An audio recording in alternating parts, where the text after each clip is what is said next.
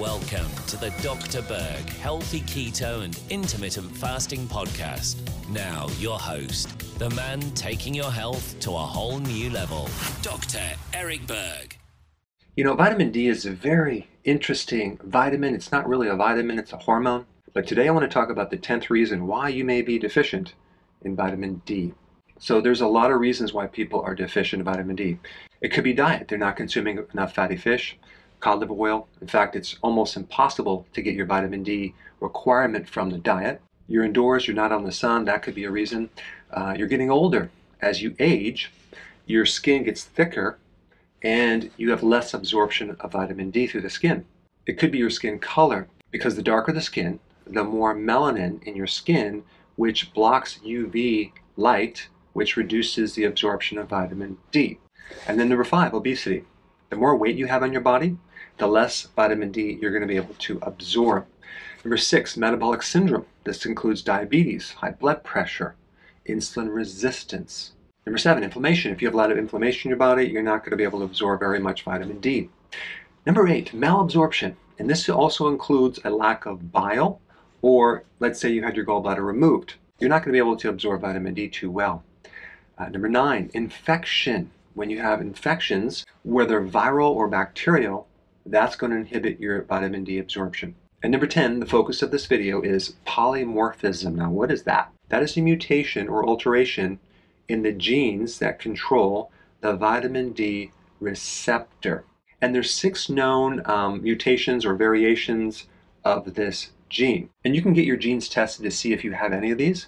Uh, that's in another video. But if you have polymorphism, what's happening is you have the vitamin D that's supposed to be traveling through your blood to connect to the vitamin D receptor.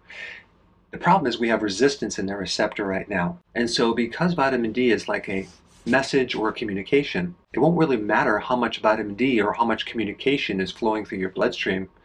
It really matters if that communication is being received, right? If you were to talk to someone who is ignoring you, that has earplugs who alters what you're trying to communicate, who doesn't understand what you're trying to communicate, you can have vast problems with that, right?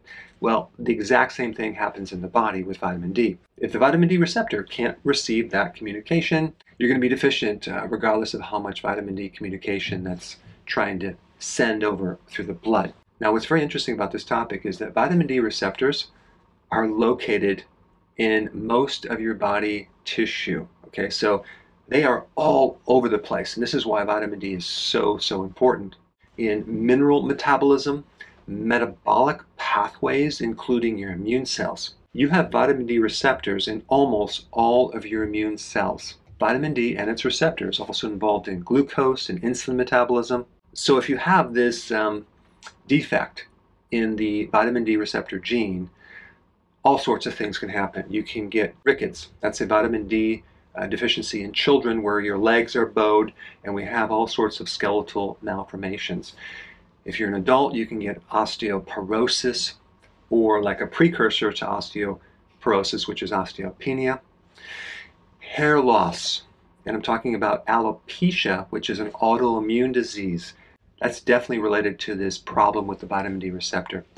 Susceptibility to viruses. Why? Because vitamin D is essential to your immune system. Liver inflammation.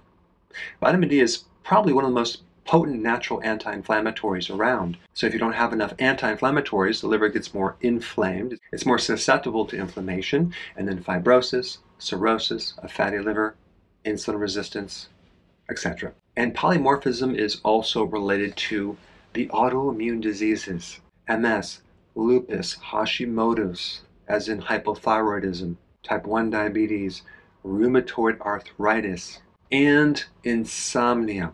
So, what can we do about this? Well, if we have the receptor that's resistant to vitamin D, well, you can take higher amounts of vitamin D. That will actually help. But there's also another thing that's very interesting about activating the vitamin D receptor. We have the different versions of vitamin D, and bile salts. Bile salts can activate the vitamin D. And I've done a lot of videos on this.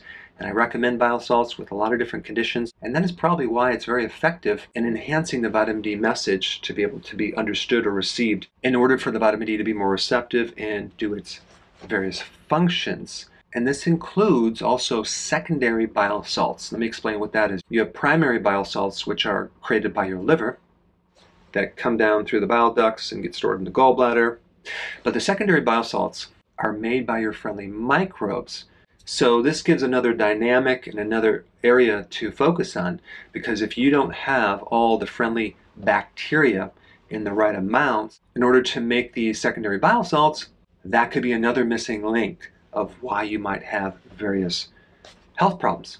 So if you're struggling with uh, any of the conditions that I mentioned, you may want to take more vitamin D as well as purify bile salts.